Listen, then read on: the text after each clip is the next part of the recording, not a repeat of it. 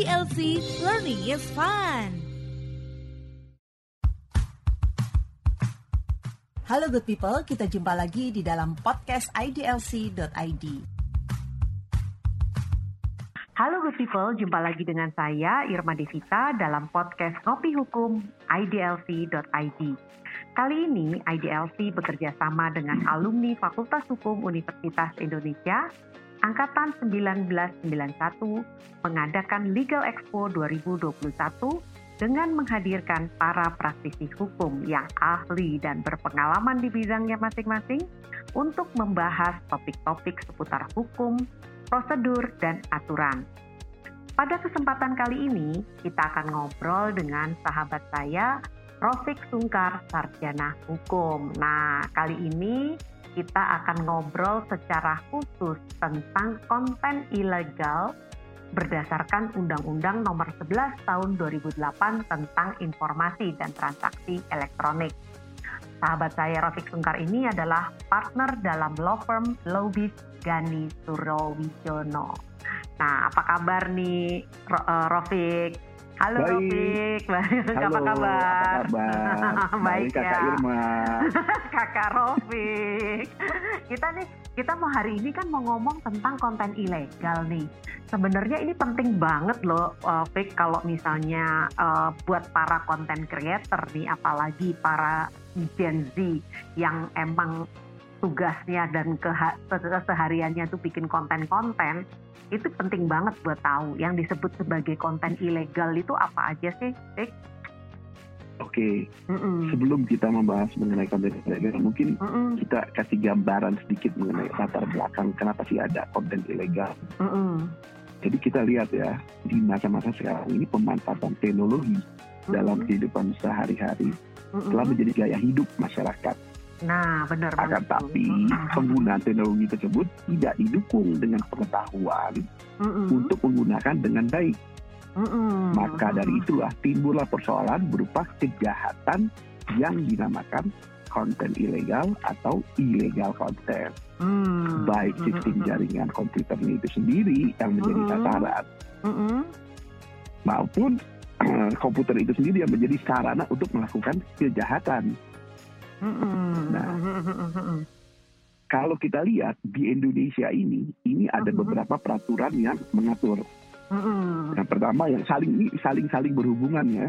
Mm-mm. Yang pertama itu ada Kitab Undang-Undang Hukum Pidana atau sering kita bilang KUHP, Mm-mm. ada Undang-Undang Nomor 11 Tahun 2008 tentang Mm-mm. informasi dan transaksi elektronik Mm-mm. sebagaimana telah diubah oleh Undang-Undang Nomor 19 Tahun 2016 Mm-mm. tentang perubahan atas Undang-Undang Nomor 11 Tahun 2008 Mm-mm. tentang informasi dan transaksi elektronik Mm. atau kita sebut juga UTE ya. Iya. Undang-Undang Nomor 11 Tahun 2008 tentang informasi transaksi elektronik Mm-mm.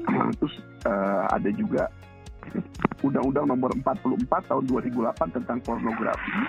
Mm. Ada keputusan bersama Menteri Komunikasi dan Informatika, Jaksa Mhm. Agung dan Kapolri Nomor 229 Mm-mm. 154 KB 24 tahun 2021 Mm-mm. tentang pedoman implementasi atas pasal tertentu dalam Undang-Undang Nomor 11 tahun 2008. Mm-mm. Ya, itu salah satunya beberapa Mhm, beberapa mhm. peraturan yang mengacu ke sana. Memang banyak ya sebenarnya ya Banyak. undang-undang yang ngatur ya. Nah, Iya. terus eh, implementasinya gimana tuh? Nah, jadi gini, illegal Mhm. content merupakan salah satu bentuk pengelompokan kejahatan Mm-mm. yang berhubungan dengan teknologi informasi Mm-mm. atau kita sebut TI ya.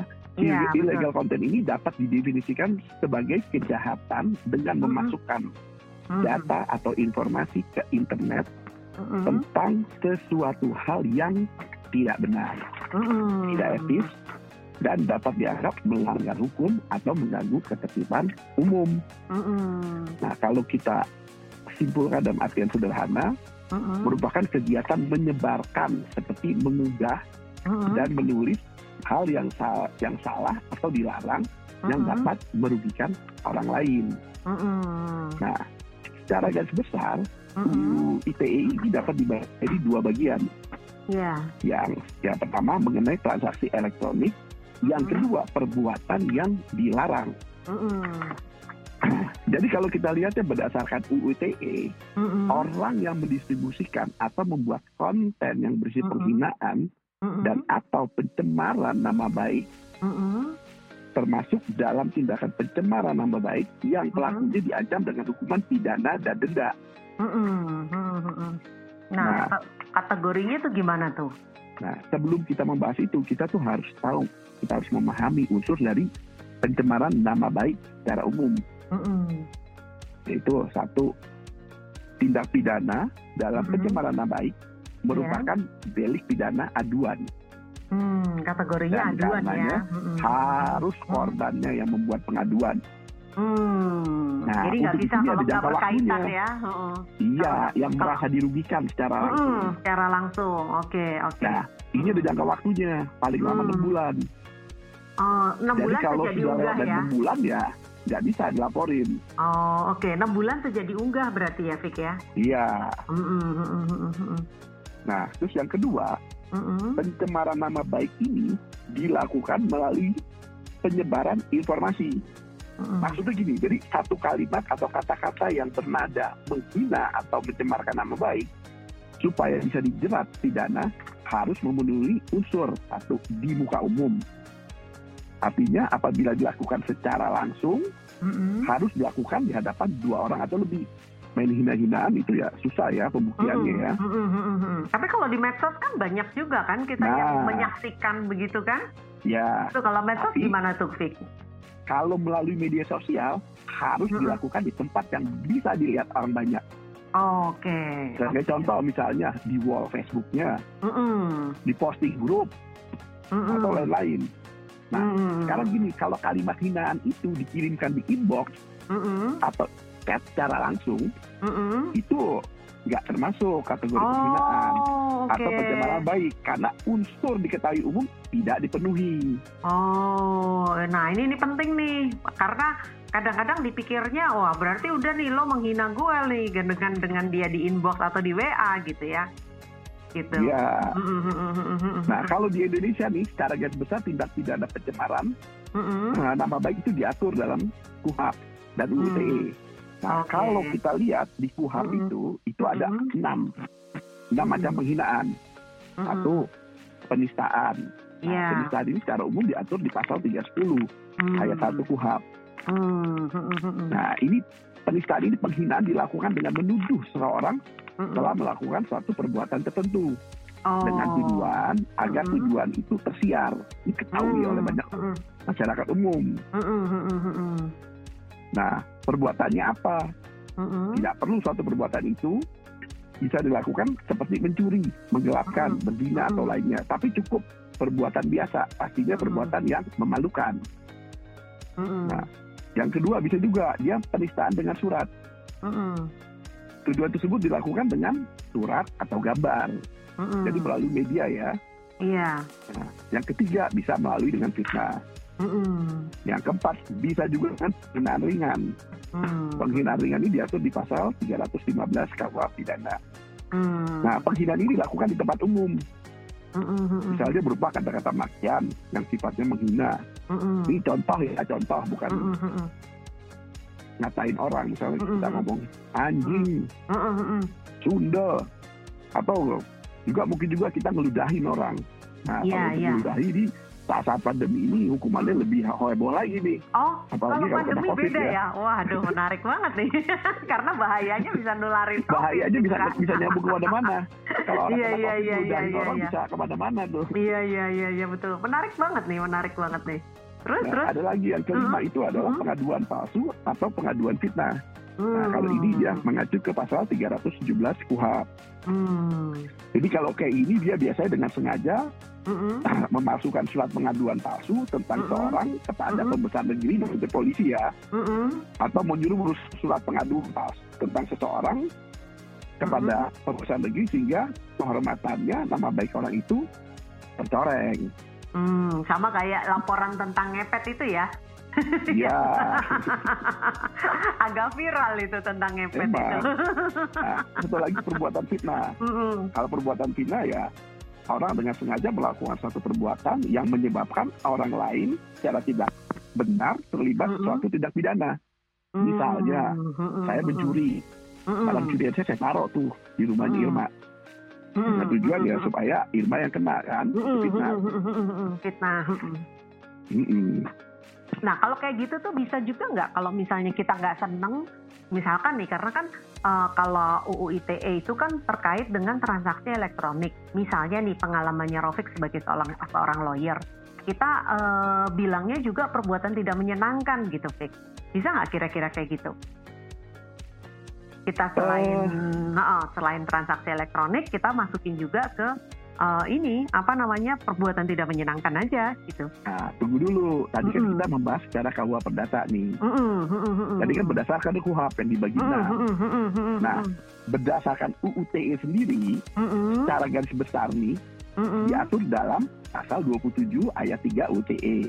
Mm, Ya, kalau saya bacain ya, mm-mm, setiap mm-mm, orang dengan sengaja dan tanpa hak mendistribusikan dan Mm-mm. atau mm-mm, mentransmisikan dan atau membuat dapat diakses informasi elektronik dan mm-mm, atau dokumen elektronik yang Mm-mm. memiliki muatan penghinaan dan mm-mm, atau pencemaran baik. mm. Nah, ini diancam dengan pidana nih, diatur di Mm-mm. pasal 45 ayat 3. Maksimal Mm. hukuman 4 tahun atau denda 750 juta. Oke, Nah, oke, oke. Sekarang balik lagi, Mm-mm, definisi, definisi pencemaran baiknya ini mengacu ke mana? mm-mm, Ya mengacunya mm-mm. ke KUHP. Oke, Nah, oke. UITE itu sendiri tidak mengatur secara spesifik. Mm-mm, Jadi kalau kita ngomong UITE itu akan nyambung lagi ke KUHP. mm, mm-mm, Nah, mm-mm, Selain itu, ini ada lagi kalau dia melakukan tindakan yang menyebabkan eh, ke arah mengandung kebencian, mengandung sara itu diatur lagi di pasal 28. Mm-mm, Nah, mungkin kalau kita lihat beberapa kasus yang pernah diputus, yang sudah diputus ya, mm-mm, satu tuh kasusnya Ahmad Dhani, mm-mm. Nah, itu ya, di menarik tuh. Surabaya kan dia sempat buat vlog sama Mm-mm, idiot masih vlog itu dia kena. mm-mm, Atau yang lumayan agak viral dulu tuh yang kasusnya di Facebook ya, tenaga kesehatan itu loh, mm-mm. yang sampai orang-orang kumpulin koin untuk nyumbang. Hmm, ya, ya, ya, ya, ya, ya. Kalau kayak kasus eh, kayak penistaan agama yang dilakukan oleh eh, Ahok misalkan, itu termasuk Ya. nggak? Termasuk apa? Termasuk dalam pencemaran nggak yang melalui ditransmisikan? Karena kan terus kena ke Buya, eh, Buya Ya, Hanif itu ya. kan itu itu Mm, itu mm, mm. Ahok itu kan sudah dihukum ya karena Mm, mm, terbukti mm, mm. melakukan tindakan pidana Iya, betul. ya betul. penistaan dia penistaan kan dan itu kan buktinya dilakukan ya itu kan awalnya ada rekaman rekaman yang Iya. beredar mm, mm, mm, mm, mm. Oke. Gitu. Oke, oke, oke. Nah, ini menarik banget ya. Jadi artinya di sini anak-anak muda atau generasi eh, milenial maupun zilenial nih harus hati-hati karena kadang-kadang supaya kontennya viral tuh sengaja dibikin konten-kontennya itu emang rada kontroversial gitu loh, Rofik. Betul betul. Sengaja nih sebenarnya- katanya bad news is good news katanya gitu. Ya biar viral Iya. lo lo yang penting bikin macam-macam dulu. Nah nanti kalau udah viral tinggal minta maaf. Nah kalau kayak gitu gimana tuh? Apakah dengan cukup minta maaf itu langsung terus bisa diampuni dalam tanda kutip gitu? Ya mungkin ada beberapa ada beberapa hal itu harus dilihat ya. Mm-mm. sebenarnya hukum ini kan pemberian hukuman ini atau penangkapan ini tujuannya untuk Mhm. apa sih memberikan efek jerah betul jadi kadang-kadang juga harus dilihat juga tingkat kesalahannya Mm-mm. dampaknya ke masyarakat itu seperti apa Mm-mm. apakah bisa dimaklumi dimaafkan Mm-mm. karena kadang-kadang kalau kita lihat Mm-mm. orang dikasih dimaafkan ya oke abis itu Mm-mm. banyak lagi orang yang melakukan tindakan yang sama Iya, kadang-kadang begitu. iya, Allah tinggal jadi tidak ada dimaafkan. efek jerahnya. kan. Heeh, bener. tinggal dan mereka minta pikir maaf. sudah lumayan lah udah sempat viral gitu Heeh, benar, benar. Ya. nah ini sebenarnya Mm-mm. yang yang tadi saya ini ya yang saya bahas ini nih Mm-mm, mengenai penghinaan dan pencemaran nama baik mm-mm, ini sebenarnya jadi jadi balik lagi ya jadi tindak pidana yang berhubungan dengan aktivitas ilegal itu itu tuh ada beberapa yang tadi kita bahas itu salah satunya. Salah satunya. yaitu betul. penghinaan pencema- penghinaan atau pencemaran nama baik. Jadi ada kesusilaan ada mm-mm, ada pemerasan pengancaman Iya, berita betul. bohong yang menyesatkan dan merugikan konsumen menimbulkan rasa kebencian atau sara melakukan akses ilegal mm-mm, intervensi ilegal terhadap informasi atau dokumen elektronik atau mm-mm, sistem elektronik gitu. Ini yang ada ini salah satu sebagian kecil aja yang kita bahas Hmm, tadi ya. hmm, hmm, hmm, hmm, hmm. Nah, oke. Sekarang sebagai closing statement nih buat adik-adik ataukah para pendengar sekalian supaya eh, hati-hati dalam membuat konten sehingga tidak eh, masuk dalam kategori konten ilegal atau konten yang khususnya membuat suatu pencemaran nama baik dan itu berefek kepada akibat hukum gitu. Mungkin ada tips ataukah pesan-pesan dari Profik kepada para pendengar sekalian? Eh, ada sih beberapa sebenarnya ada ada pendapat yang agak-agak kalau kita kutip lumayan lucu tapi benar Mm-mm. juga gitu. Mm-mm. Gimana? Jadi ada pepatah tuh yang mengatakan bahwa jangan Mm. korbankan ragamu Mm-mm. karena kesalahan dua jempolmu. Wah, itu keren, keren, keren. Ah, itu Jadi jangan korbankan badan kamu di penjara karena kesalahan iya, jempol iya. kamu. Quote of the day Jadi itu. kita harus Uh-uh. apa sih? Kita harus apa sih gitu? Mm-mm, Ya kita harus bijak dalam menggugah segala sesuatu Mm-mm, melalui media sosial. Mm-mm, mm-mm, mm-mm. Nah, sehingga Benar, apa benar. yang kita gugah, kita masukin media sosial itu Mm-mm. seharusnya memberikan rasa aman, Mm-mm, manfaat mm-mm, kepada semua pihak, mm-mm. kan merugikan beberapa pihak. Gitu loh. mm-mm, mm-mm. Jadi seperti itu aja sih. Waduh, keren, keren, keren. Tuh adik-adik sekalian, para pendengar sekalian, jangan supaya pingin viral ya, jadi bikin konten asal-asalan atau memang sekedar supaya ngetop dulu. Nah, udah gitu minta maaf. Jangan korbankan ragamu demi dua jempol karena dua jempolmu gitu ya. Ini satu Betul. satu tips yang sangat menarik nih dari Kak Rofik ini. Terima kasih ya, tipsnya sangat bermanfaat dan insya Allah itu juga menjadi pengingat bagi uh, adik-adik maupun para konten creator yang mendengarkan acara ini. Terima kasih, sampai jumpa lagi dalam sesi berikutnya. Terima kasih Terima kasih. Salam